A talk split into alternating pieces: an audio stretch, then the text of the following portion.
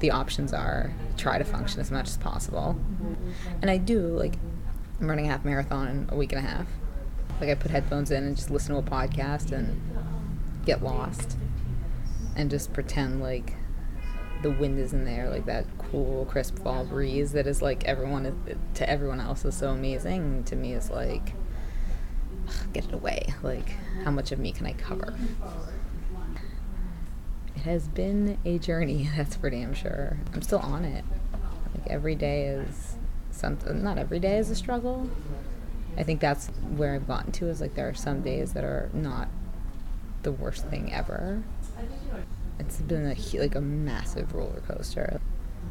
When it first happened, I was like, "Oh, well, it's gonna be okay because they're gonna find them and convict them, and it's gonna be okay."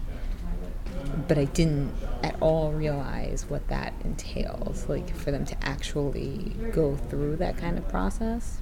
I had convinced myself that like I was fine. Like I was, you know, like if you ask me, like it happened on a Tuesday, I did a dance performance on a Saturday. I was like, I'm fine. It's totally fine. I was not fine. but I had convinced myself that I was fine and I wasn't going to let it ruin my life.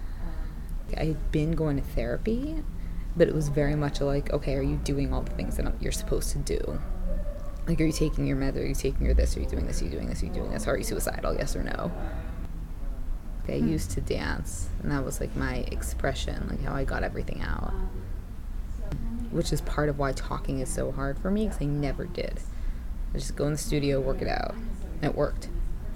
Now I just don't really feel connected to my body, so dancing is not like I can still mostly do a lot of it, like physically do it, but the emotional connection is not there anymore.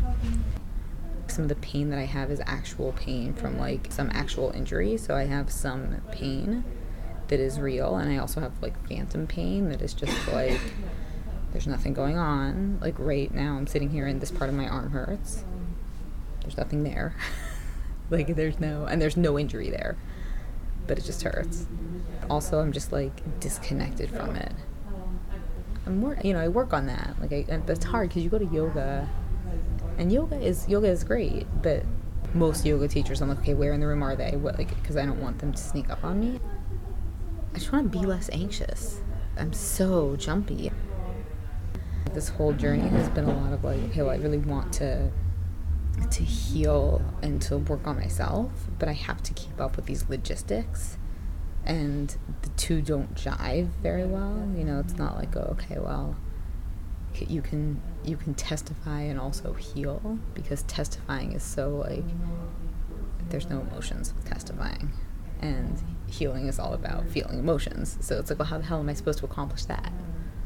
And no one has an answer. And the DA cares about winning. And yeah, I want the I want him in jail too. Like not, we don't have different goals, but I also care about me. And to the court system, I'm a witness.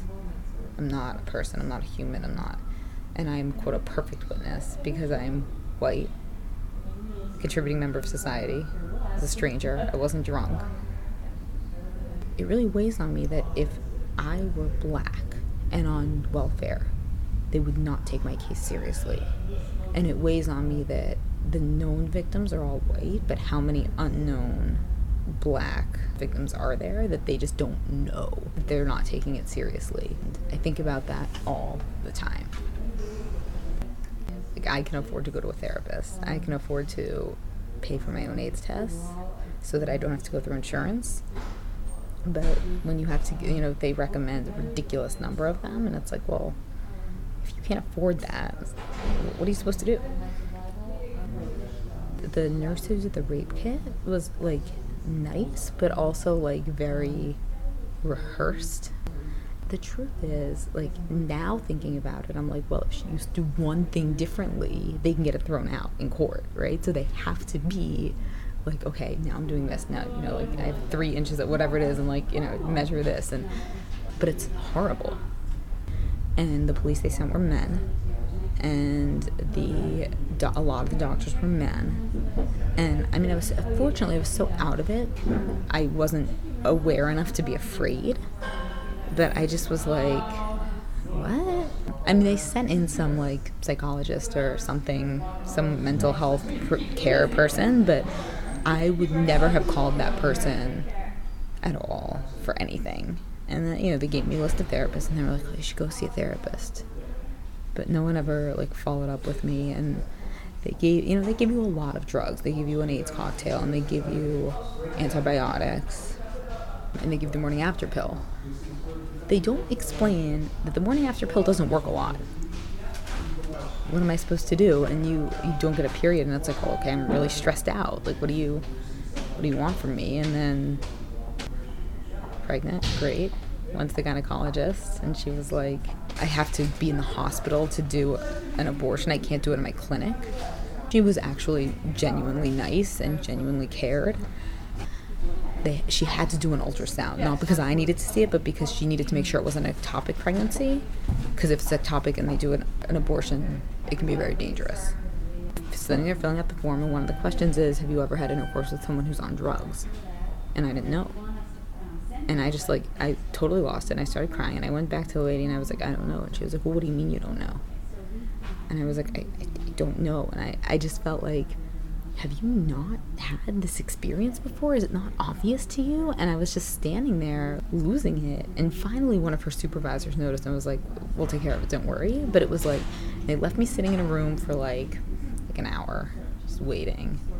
There was just no compassion, and I didn't have any compassion for myself, certainly, and I still barely do. I needed that example, and I didn't get it for a very long time from any medical provider. Like every AIDS test I ever had, they always were like, well, you know, here's how you practice safe sex. And I was like, thank you, I know. No one read the form. And it was very insulting. So I saw one therapist for probably a year after it happened. And she was awesome about like are you t- getting your AIDS test? Just getting through the first year. And then I realized she reminded me of my mom, which was not a good thing. And I was like, okay, this has to stop. So then I started seeing a second therapist six months to a year after that. And I've been seeing her since then. And we have a pretty good relationship. I think there are times that I still am like, what's your ulterior motive? Like, what do you really want what's best for me? Are you really trying to help me, or are you something else? I would like to trust her, like, really trust her. Now I mostly trust her, but there are definitely days that I'm like, why is she asking me that question? Does she think I'm disgusting? Does she hate me? Does she believe me? I think at some point the goal would be to work with her and some other, like a dance therapist or a yoga therapist or some other therapist who does body mind connection. And I want to feel like a whole person. Maybe again, maybe for the first time, I don't really know, but just feeling like, okay, I'm a person and this happened, full stop. Not it happened and it still pops up and there are still nightmares and like there probably will always still be nightmares and things that are triggering, but to just be in a place where that's not like I'm not worried about like is rape written across my forehead. In the past few years, I've had moments of laughing, but it's so short lived. I try to hold on to them for like as long as humanly possible, but there's always something that just snaps me right out of it. I told very few people and a lot of the people that I told just sort of expected me to be fine in the next week, two weeks. Like nobody understood, and I didn't understand what kind of a hell it was going to be, like the trial and the this and that. So I have two or three friends who have been who are still around, but I I try hard not to talk too much about it because I I'm like I don't want to dump on you just because I can't spread it around to more people. So I try to use my therapist, use my runs. I don't know that I would have been a good friend if like the role had been reversed. Like I don't know that I don't think you realize how long I mean it's been seven years almost. And that's a lot of time for a friend to really need to, to need you. Support is like it's kind of hard to come by. And people get scared away because they're gonna think that I am a falling apart mess, and I need to not be a falling apart mess. I need to be strong. I need to hear other stories. I need to relate to somebody.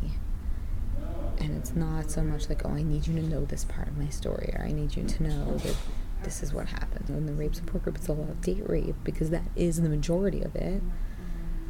But like, I have been turned down from those groups because they're like, well, people can't relate to you, mm-hmm. and or people will compare themselves to you, and I'm like, it's not a contest. It's not the trauma Olympics. I don't think I need anyone to hear any given thing, but I need someone to need to hear something. You know, because right now I feel like I'm in this little hole by myself, sort of trying to navigate it. And it's like, well, does anybody, does any, is anybody okay? Like, you watch Elizabeth Smart on TV, and you're like, well, she seems okay, but she's on TV for five minutes. I don't need people to hear the details. I don't need that. But I need to know that there are people who wouldn't run away if that if they did know the details. I hope that talking will bring me a little bit of peace and a little bit of calm. If we can help somebody else, that would be great. But if I can live a life and live a full life, just to be able to say like, okay, moving on. More good days than bad days.